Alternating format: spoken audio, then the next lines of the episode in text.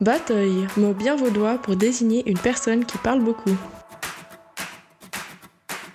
C'est avec Jérôme que je partage le micro aujourd'hui, un graphiste confirmé qui design toutes sortes d'affiches, de brochures ou encore de logos. Fondateur de Tilt Design et papa de trois jeunes enfants, il concilie sa vie pro et perso avec habileté. J'ai la chance de partager mon bureau avec le sien, et c'est d'ailleurs grâce à lui que j'ai pu m'installer à Pampigny. Découvrez avec moi le parcours d'un collègue qui est aujourd'hui devenu mon ami. Jérôme, comment ça va? Ça va très très bien, Félie. Et toi? Ça va bien, merci. Merci d'avoir accepté de partager le micro avec moi pour ce podcast. Est-ce que tu peux déjà te présenter brièvement pour les gens qui nous écoutent? Euh, Volontiers. Donc, euh, moi, je m'appelle Jérôme Dayon, j'ai 34 ans. Euh, je suis graphiste de formation, indépendant depuis 6 ans, marié, trois enfants, et puis je vis à Ballan. Avant qu'on entre un peu plus dans ton parcours et qu'on parle de ton activité aujourd'hui, est-ce que tu peux nous raconter comment était ton enfance, un peu dans quel contexte tu as grandi? Euh, je suis un enfant de Revrol. Euh, je viens d'une famille euh, aisée, en, enfin, en tout cas, on n'a jamais eu trop de soucis. Euh, des parents qui sont toujours ensemble après bientôt 40 ans de mariage. Quoi. Donc voilà, un noyau familial assez, assez fort, avec un grand frère et une grande sœur.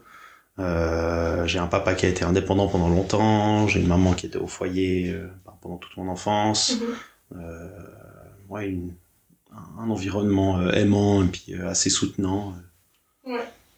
Et puis l'école, ça se passait bien quand t'étais euh, oui, alors la primaire, oui, énormément. Après, quand on arrivait en secondaire, bah, il y a l'adolescence, tout ça a beaucoup moins intéressé. Et puis ensuite, le gymnase, où finalement je suis allé au gymnase par principe plus qu'autre chose. Donc j'ai passé quatre jolies années pour finir sans Mathieu. Mm-hmm. Et puis après, il a fallu se rediriger du coup bah, vers le graphisme. Ok. Et ça, c'était quelque chose que tu savais déjà depuis toujours Qu'est-ce que tu voulais faire ou depuis Non, commencé... du tout. Euh, en gros, arrivé à la fin de l'école obligatoire, je savais pas du tout où j'allais. Mhm. J'étais allé voir un, un orientateur qui m'avait plus ou moins conseillé de faire justement le gymnase, partir à l'uni. Enfin, apparemment, euh, ça, avait l'air d'être la, la bonne euh, trajectoire pour lui, ce qui n'était mhm. vraiment pas le cas parce que je, le côté trop scolaire, en fait, ça m'a très vite saoulé. Mhm. Et puis c'est au gymnase où j'ai rencontré ben, mon prof d'art visuel, en fait, qui m'a fait découvrir le graphisme euh, un peu par hasard, et puis qui m'a surtout montré que ben, pour faire de l'art visuel, on n'est pas forcément d'être réellement doué en tant qu'artiste, il fallait surtout savoir amener un concept et puis le défendre. Mhm. Et puis ben, c'est ce qui a fait que du coup le graphisme, ça m'a vraiment parlé, et puis euh, que j'ai plutôt bien réussi de ce côté-là. C'est que... Ouais plutôt une grosse bille en dessin, euh, en le côté artistique pas vraiment. Par contre, bah, j'ai des idées et puis apparemment j'arrive relativement bien à les transmettre. ouais. Ok. Et puis du coup, pour te diriger dans cette voie de graphisme, t'as fait des stages ou comme ça ou t'es parti dans l'école directement? Mmh, Alors, à la fin du gymnase, euh, quand j'ai vu que bah, ça allait pas bien se terminer, j'ai mmh. fait euh, un ou deux de petites journées de, de découverte entre guillemets dans le cadre de mon travail de maturité qui mhm. était euh, du coup en art visuel j'en ai profité pour découvrir un peu le métier de photographe photolithographe graphiste mhm. puis ensuite euh, par euh, les contacts de mon papa j'ai pu aller faire une semaine de stage dans une agence de com remarquer que ça m'intéressait vraiment puis que ouais c'était quelque chose qui me parlait bien puis après ben fin du gymnase j'avais une année de toute façon de de battement parce que c'était trop tard pour se lancer dans ce genre de choses. Donc, euh, mhm. J'ai profité de faire l'armée, j'ai fait mes dossiers pour les RACOM, puis pour euh, l'école Vevey aussi. Puis finalement, j'ai été pris aux deux. j'ai choisi les RACOM parce que c'était ce que je voulais vraiment faire. Puis je suis parti euh, ensuite en tant que graphiste là-bas. Ah ouais.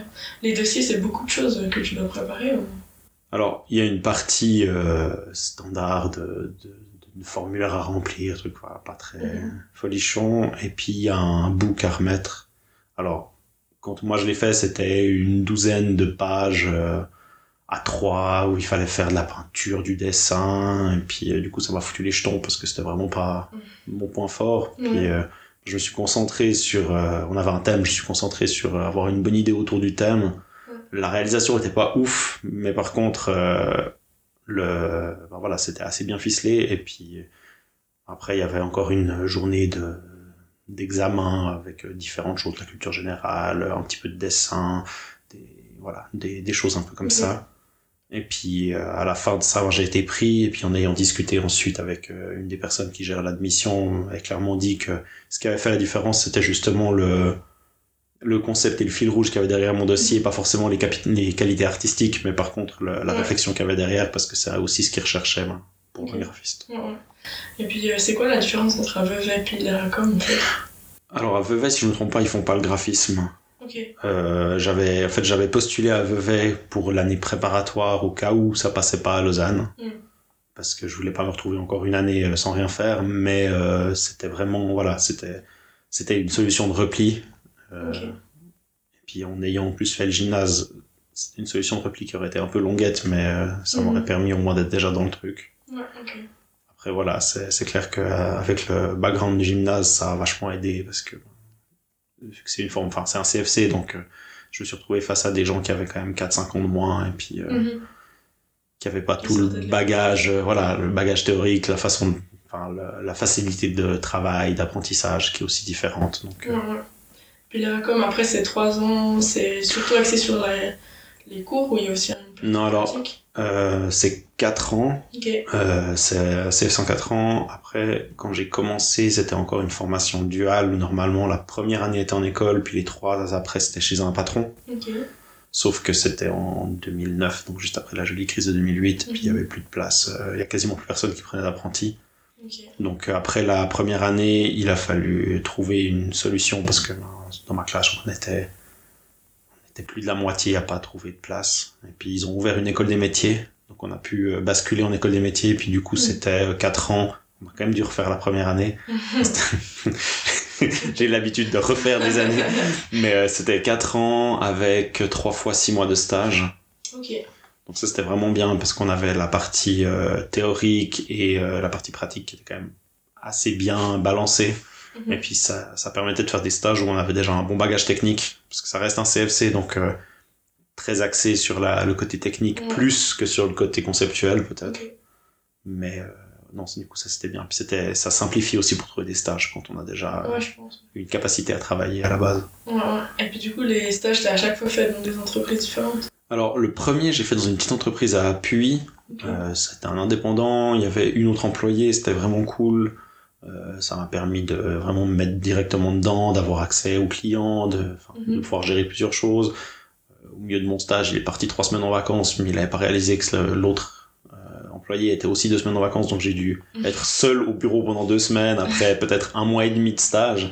Donc ça m'a, c'était extrêmement stressant, mais ça m'a permis d'apprendre plein de choses et puis de gérer mhm. les clients, de, c'était vraiment top. J'avais pas le choix, il fallait que je fasse au maximum. Et puis ensuite, les deux suivants, je les ai fait dans la même entreprise. C'était une, une agence de communication à Genève. Euh, beaucoup plus grosse agence, une vieille agence qui a fêté ses 30 ans euh, il y a une dizaine d'années. Mhm. Mais euh, là, c'était voilà, c'était beaucoup plus euh, conventionnel avec euh, un directeur artistique, directeur d'atelier, des gestionnaires de projet. Puis ça a permis de voir une, facette complètement différente, puis là, ben, d'avoir accès à des clients aussi un peu différents, plus institutionnels, des banques, enfin, des choses un peu plus, euh, un peu plus rigides, mais aussi, euh, voilà, permettre de voir ce qui se passe dans une grande agence, euh, mhm. puis de me faire me rendre compte que je préférais les petites structures que les grandes structures. Tout de suite, tu t'es dit. Alors, pas tout de suite, parce que à la fin des études, je suis allé travailler pour eux. J'ai été engagé là-bas pendant presque deux ans. Mhm. Mais mais je me rendais compte que voilà le, le fait d'avoir des gestionnaires de projet d'avoir très peu accès aux clients très peu accès aussi aux fournisseurs parce qu'au final on faisait le travail mais euh, l'avant et l'après il était géré par les gestionnaires de projet. Mhm. euh, ça ça assez vite ça a pesé et puis euh, après deux ans là-bas ils ont le patron prenait sa retraite il a revendu son agence donc ils ont racheté le portefeuille de clients mais pas les employés. Et là il a fallu choisir enfin faire prendre une décision sur ce que je faisais pour la suite. Ouais. Et puis c'est à ce moment-là que tu as décidé de devenir indépendant? Ouais. Ok. Et qu'est-ce qui t'a fait te dire euh, je me lance euh, tout seul au lieu de retourner dans une grosse ou plus petite agence? Alors, le fait que j'avais plus tellement envie d'avoir quelqu'un au-dessus de moi. Ouais. J'ai jamais été trop trop à l'aise avec le principe du patron. J'aime bien pouvoir m'autogérer euh, et puis euh, vraiment euh, de pouvoir retrouver ce contact, d'avoir le contact avec mes clients, de pouvoir moi proposer des choses, avoir des discussions qui, qui ont du sens et pas parler avec quelqu'un qui me rapporte ce que quelqu'un d'autre a dit, souvent avec des voilà des, des petits bugs, avec une sensibilité qui est pas du tout la même parce que Ouais. c'est des gestionnaires de projet, c'est pas des graphistes, c'est pas des, des créatifs, donc euh, Mhm. vraiment cette, cette possibilité d'aller discuter avec le client, de découvrir ce qu'il fait, de pouvoir un peu euh, voilà m'imprégner de ce qu'ils font, découvrir plein de métiers différents. Je suis quelqu'un de très curieux, du coup je trouve génial de pouvoir aller voir mes clients, de découvrir comment ils travaillent, de découvrir ce qu'ils font, de des trucs que je ferais jamais et puis qui m'intéresseraient pas forcément euh, tous les jours, mais par contre pendant quelques heures, ben, c'est super chouette. Et puis après, ben, de pouvoir leur proposer des solutions qui sont vraiment adaptées. Puis après, ben, d'aller euh, discuter avec les fournisseurs pour trouver le meilleur papier, la meilleure technique d'impression, ou Mhm. la bonne personne pour faire le site web, ou enfin voilà, ce genre de choses. C'est Ouais. vraiment, euh, c'est ce qui me plaît le plus en fait au final, avec le graphisme bien sûr. Mais... Ah, c'est cool. Et du coup, tu, quand tu as commencé comme indépendant, euh, enfin, comment ça s'est passé un petit peu ce début? C'était compliqué ou C'était assez naturel? chaotique.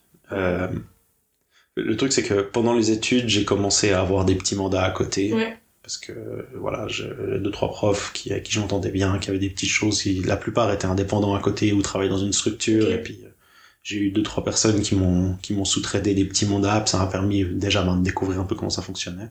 Mhm. Et puis, euh, ma femme est aussi graphiste. C'est elle qui a en fait, euh, qui s'est mise en guillemets en indépendante la première euh, pendant quelques temps parce qu'il y avait eu une grosse récession dans son boulot. Et puis, euh, en fait, au final, quand moi j'ai décidé que j'avais envie de faire ça un peu plus euh, intensément, on va dire, ça faisait déjà un an et demi ou deux ans qu'on faisait à côté de nos travaux respectifs, euh, qu'on avait des mandats, mais très Mhm. peu. Ouais. Du coup, bah, on s'est dit, bon voilà, il y avait quasiment plus que moi qui travaillais pour ces mandats-là. Euh, J'avais perdu mon emploi, donc euh, bah, essayons, on sait jamais, ça peut, sur un malentendu, ça va fonctionner. Et puis du coup, ben, je me suis lancé après. Je me suis lancé quelques mois après que ma première fille soit née, donc du coup, c'était vraiment, euh, c'était super chaotique. J'ai pris le temps d'être avec la petite, Ouais. donc je travaillais quand je pouvais. Enfin, c'était voilà, la première année, c'était, c'était un peu euh, comme je pouvais, on va dire. Ouais.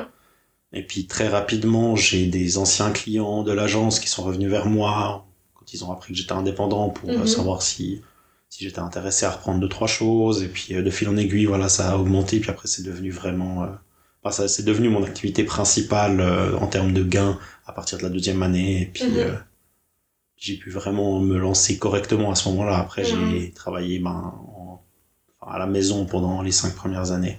Voilà, il fallait faire euh, avec les enfants, avec, Ouais. avec les nuisances de la maison, mais non, ça a fonctionné relativement bien, assez vite, parce que j'ai bah, eu la chance d'avoir un bon réseau à ce moment-là, Mhm. qui était ouvert à me donner du travail. Puis bon, au final, euh, le fait d'avoir pu être là aussi pour ta- tes enfants, ta première fille et tout, euh, c'est aussi, mine de rien, une chance de pouvoir... Ah oui, non, c'était... euh, si je- si j'avais pu avoir autant de temps avec la, le deuxième et le troisième, j'aurais j'aurais fait, clairement. Après, voilà, ben, l'activité étant ce qu'elle est, euh, j'ai clairement pas pu passer le même temps avec euh, Ouais. la deuxième et le troisième, mais...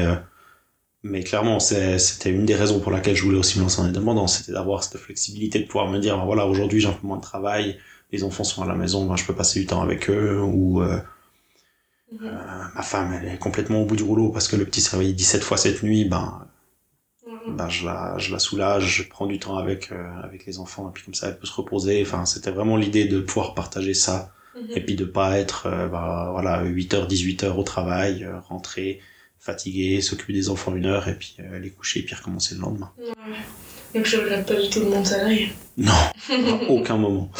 C'est, je, je regrette euh, des fois le- la simplicité du monde salarié parce que Ouais. c'est clair que des fois ça fait ça fait rêver de se dire que on peut prendre des vacances puis réellement être en vacances. Mhm. C'est la seule chose qui des fois est un peu pesant, mais euh, mais non, il y a, y a- y a rien qui m'appelle dans le monde salarié, spécialement dans ma branche où le monde salarié en plus c'est pas un monde où on gagne très bien sa vie, donc euh, c'est ça reste beaucoup plus libérant d'être euh, d'être indépendant et puis de pouvoir au moins gérer son temps et son argent, enfin ses clients, sa façon de de facturer, de, de, de, gérer les projets, parce que voilà, c'est beaucoup plus gratifiant que... Ouais, puis tu peux faire quelque chose qui te correspond aussi. C'est ça. Puis si vraiment il y a un client avec qui ça se passe pas, bah, je peux décider que ça s'arrête. Mhm. Alors qu'en agence, j'ai eu plusieurs clients comme ça où bah, voilà, c'est la décision, elle n'est pas chez moi, et puis euh, il faut juste subir euh, le temps que ça passe. Quoi. Ouais, ça doit pas être facile ça. Non, ça c'était vraiment, c'est une des choses, euh, le, les, les, clients qui, qui sont relativement pénibles ou simplement qui ont, qui ont une idée très arrêtée, qui fonctionne pas avec ce que je propose, mais où on peut pas mettre le halte là au bout d'un moment, et puis bah, d'avoir un, un directeur artistique en dessus qui est pas forcément toujours d'accord avec les idées, qui, Mhm. qui veut peut-être pousser plutôt ses idées que celles des autres employés. Et puis du coup, bah, j'ai l'impression que ça tire plus la qualité vers le bas qu'autre chose. Mhm. Il y a plus de problèmes d'ego. Et puis là, ben, du coup, euh, j'ai que mon ego à gérer. Et puis, habituellement, ça se passe pas trop mal. Donc du coup, ça permet de, de faire les choses un peu correctement en tout cas. Et puis de pas de pas s'énerver tous les jours au travail parce qu'il y a quelqu'un qui fait les choses comme on n'a pas envie qu'il les fasse. ah, c'est clair. Est-ce que tu aurais un, conseil à donner pour les gens qui seraient peut-être euh, soit dans la même situation ou qui est dans un totalement un autre domaine, qui aimeraient se lancer comme indépendant ben, Je pense que la, le conseil habituel, c'est de dire si vous avez envie, il faut essayer. Moi, je pense qu'il faut. C'est clair que c'est si, si vraiment l'envie elle est là et qu'elle est là depuis un moment, je pense que ça vaut la peine d'essayer. Après, mon, mon conseil, c'est de c'est facile à dire, mais c'est de trouver quelqu'un avec qui partager sa vie qui soutienne cette décision. Et puis de mhm. pas forcément être seul face à soi-même parce que c'est beaucoup plus difficile. Et puis quand on sait que bah, quand on rentre à la maison, il y a quelqu'un avec qui on peut pas en parler, avec qui on peut partager et puis qui est qui est derrière nous, même si c'est pas toujours facile, ben c'est vraiment un, c'est un gros gros plus. Je mhm. pense que c'est ce qui fait aussi que que ça fonctionne bien, c'est que je sais que les jours où ça va pas, ben, je peux toujours en parler avec ma femme et puis elle comprend ce que je vis à sa manière. Peut-être qu'il y a des choses, des fois, elle se rend pas forcément compte, mais c'est pas vraiment grave. Mm -hmm. qu'il y a quelqu'un qui je peux en parler et puis euh, je pense que c'est vraiment important. Après, ça peut être un ami, ça peut être euh, un parent. Enfin, quand je me suis lancé, mon père, il était super content quand ses enfants décident de mhm. devenir indépendants comme lui l'avait été. Du coup, il a mhm. été euh, très présent. Il m'a donné plein de conseils. Enfin, je pense que c'est bien. Après, voilà, ça peut, comme dit, ça peut être euh, des collègues de bureau, ça peut être, euh, mm-hmm. voilà, une femme, un mari, euh, un, un parent, mais quel, avoir des gens avec qui parler de ce qu'on vit, puis oser discuter de, des choses qui sont pas forcément glorieuses, et puis pas juste dire que c'est génial parce que on est super, mm-hmm. super indépendant, et puis qu'on fait ce qu'on veut. Enfin, il y a des moments qui sont difficiles, il y a des moments où on se rend compte que bah, qu'il n'y aura pas assez d'argent pour finir le mois ou l'année, et puis qu'il faut faire quelque chose, et puis pas, pas s'enfermer dans un truc où on parle pas des mauvaises choses, et puis euh, tout garder pour soi, parce que je pense que c'est le meilleur moyen de bah, que ça fonctionne pas en fait. Ouais, ouais je suis assez d'accord, je pense que bien s'entourer, c'est assez mhm. important. Mhm. Spécialement euh, les collègues de bureau, c'est très très bien aussi, ça te permet... ça... Non, ça, ça, ça permet d'avoir aussi un, un tampon avec la maison, et puis de pas tout ramener à la maison non plus, ce qui est, je pense, une bonne chose pas rester seul dans son coin. Ouais, éviter que ce soit au final, parce que un peu le risque quand t'es indépendant, c'est que ton travail, ce soit toute ta vie, euh, même à la maison, euh, au bureau. C'est vrai que de pouvoir quand même réussir à faire avoir une petite séparation. Je pense que la séparation est extrêmement importante, et puis si c'est possible de faire une séparation physique d'une façon ou d'une autre, que ce soit en louant un bureau ou en ayant euh, son bureau, je sais pas, dans le garage, à la cave, ou enfin, mm-hmm. de vraiment avoir cette idée que quand on rentre dans sa maison, on est sorti de son travail. Parce que au final, les cinq premières années que j'ai fait à la maison, je les regrette pas. Mais euh, j'ai failli finir, enfin, j'étais plus ou moins en burn-out avant de prendre mon bureau et mhm. ça a résolu toute une partie de problèmes que je m'étais pas forcé, j'avais pas forcément réalisé que j'avais. Ouais. Et je pense que ça, c'est vraiment, peut-être le meilleur conseil, c'est ça, c'est de réussir à faire une réelle distinction entre la maison et le travail. Il mhm. euh, y a plein de gens indépendants, un peu plus plutôt de l'âge de nos parents, qui ont cette mentalité de dire que quand on est indépendant, en fait, euh, son travail nous suit tout le temps. Puis c'est ça qui est beau, c'est que quelle que soit l'heure du jour et de la nuit, on peut toujours euh, griffonner une idée, mhm. penser à trouver une solution. Alors c'est clair que ça permet tout d'un coup d'avoir des super idées sous la douche. Mhm. Après, je pense que c'est beaucoup plus important de, réellement faire une distinction parce que ça évite, bah, ça évite le burn-out, puis ça évite aussi de, de brûler les gens autour de nous à force parce que ça va à un moment, mais quand il y a que le travail, ben, les gens autour de nous, ils en ont marre aussi. Au mm ça, c'est assez important. Et puis avec Tilt, euh, du coup, aujourd'hui, t'es content de où est-ce que t'en es avec euh, ton entreprise? Comment est-ce que tu vois un peu la suite? Alors là, je suis très content parce que bah, après le Covid, ça a été un peu compliqué. Enfin, pendant et après le Covid, c'était un peu mhm. difficile. Là, ça, là, ça va vraiment bien. Euh, la suite, ben, on verra. Si ça continue à aller bien et puis à grandir, ben, j'aimerais bien un jour avoir probablement un employé et puis euh, à terme pouvoir prendre des apprentis mhm. parce que c'est quelque chose que j'aimerais vraiment faire. Après voilà, c'est pour moi c'est pas je vais pas me précipiter, je veux mhm. être sûr d'avoir euh, ben, d'avoir la masse de travail, la, malgré tout ben, la masse financière aussi pour pouvoir euh, proposer un apprentissage où où j'ai pas l'impression d'exploiter quelqu'un et puis mais voilà le l'avenir de Thiel j'espère qu'il sera au pluriel avec plusieurs personnes. Mhm. Et puis, euh, ben, avec de plus en plus de collaboration aussi avec ben, les, différentes personnes qui, qui m'entourent euh, professionnellement, parce que c'est, pense, que c'est là où c'est aussi très intéressant, c'est de pouvoir collaborer sur des projets avec ponctuellement avec des gens différents, de sorte à, à avoir aussi d'autres façons de travailler et puis euh, d'autres façons d'appréhender en fait les, mhm. les problèmes qu'on peut avoir. C'est clair. Mhm. Est-ce qu'il y a quelque chose que tu aimerais partager encore pour clôturer ce podcast? Je sais pas si j'ai une anecdote précise, mais de toujours euh, être à l'écoute de ses clients parce que ça m'a permis euh, de enfin de ses clients et aussi des enfin, simplement des gens qui nous entourent parce que ça m'a mhm. permis justement de d'avoir des des opportunités de travail euh, que j'aurais pas eu si j'étais pas si je parlais pas en fait aux gens de ce que je fais et puis si j'écoutais pas les problèmes des autres enfin dans leur mhm. travail j'ai pas mal de, de, mandats qui sont venus parce que en fait au détour d'une discussion je me suis rendu compte que bah, j'avais peut-être une solution à un problème que quelqu'un euh, m'amenait dans une discussion qui, avait rien de professionnel à la base ouais. et euh, je pense que ouais d'être à l'écoute des autres et puis d'essayer de même si ça ramène pas de travail mais d'essayer d'aider les gens au final ça ça finit toujours par euh, revenir à un moment donné ou à un autre euh, mm-hmm. de, de façon bénéfique. Puis de pas le faire pour que ça revienne de façon bénéfique, juste de le faire pour être euh, quelqu'un de correct en fait. Je pense que c'est la meilleure, euh, la meilleure chose à faire. Après, euh, c'est pas un métier très excitant, on va dire. Il se passe pas plein de choses, donc j'ai pas d'anecdote folle, si ce n'est que bah, par le, par la force des choses et des rencontres, ben j'ai des opportunités absolument improbables. Bah, là, par exemple, moi, je pourrais profiter, je pourrais profiter de dire ça. Euh, je travaille depuis très très récemment euh, pour euh, l'association qui gère la galère à Morges. Mhm. Et euh, donc le bateau La Galère Liberté. Et euh, bah, du coup, ils sont en train de faire une recherche de fonds pour essayer de, bah, de la remettre en activité. Et par ça, en fait, euh, je vais avoir la possibilité, si, si le cœur m'en dit, d'aller visiter la galère pendant les travaux, ce qui est super intéressant, ce qui va me permettre de prendre des enfants avec. Ouais. Et en fait, euh, ben, j'avais fait ça quand elle était en construction avec mon papa, j'ai des super souvenirs. Et puis, ben voilà, typiquement un retour qui était pas du tout prévu, mais fait que je vais pouvoir créer le même genre de souvenirs avec mes enfants. Et puis c'est vraiment, voilà, c'est un peu, c'est un peu pour ça que je vis, puis que je travaille, c'est pour toutes ces petites choses. Ouais, qui, qui reviennent par la suite. Mhm. Donc si vous voulez soutenir la galère, voilà, c'est, je pense que c'est un beau projet et puis euh, ouais. c'est, voilà, c'est un truc un peu intéressant et puis différent de ce que je peux faire d'habitude. Mhm. Ah puis c'est, joli aussi, c'est là ça te lie avec en plus un souvenir d'enfance que mhm. tu peux transmettre.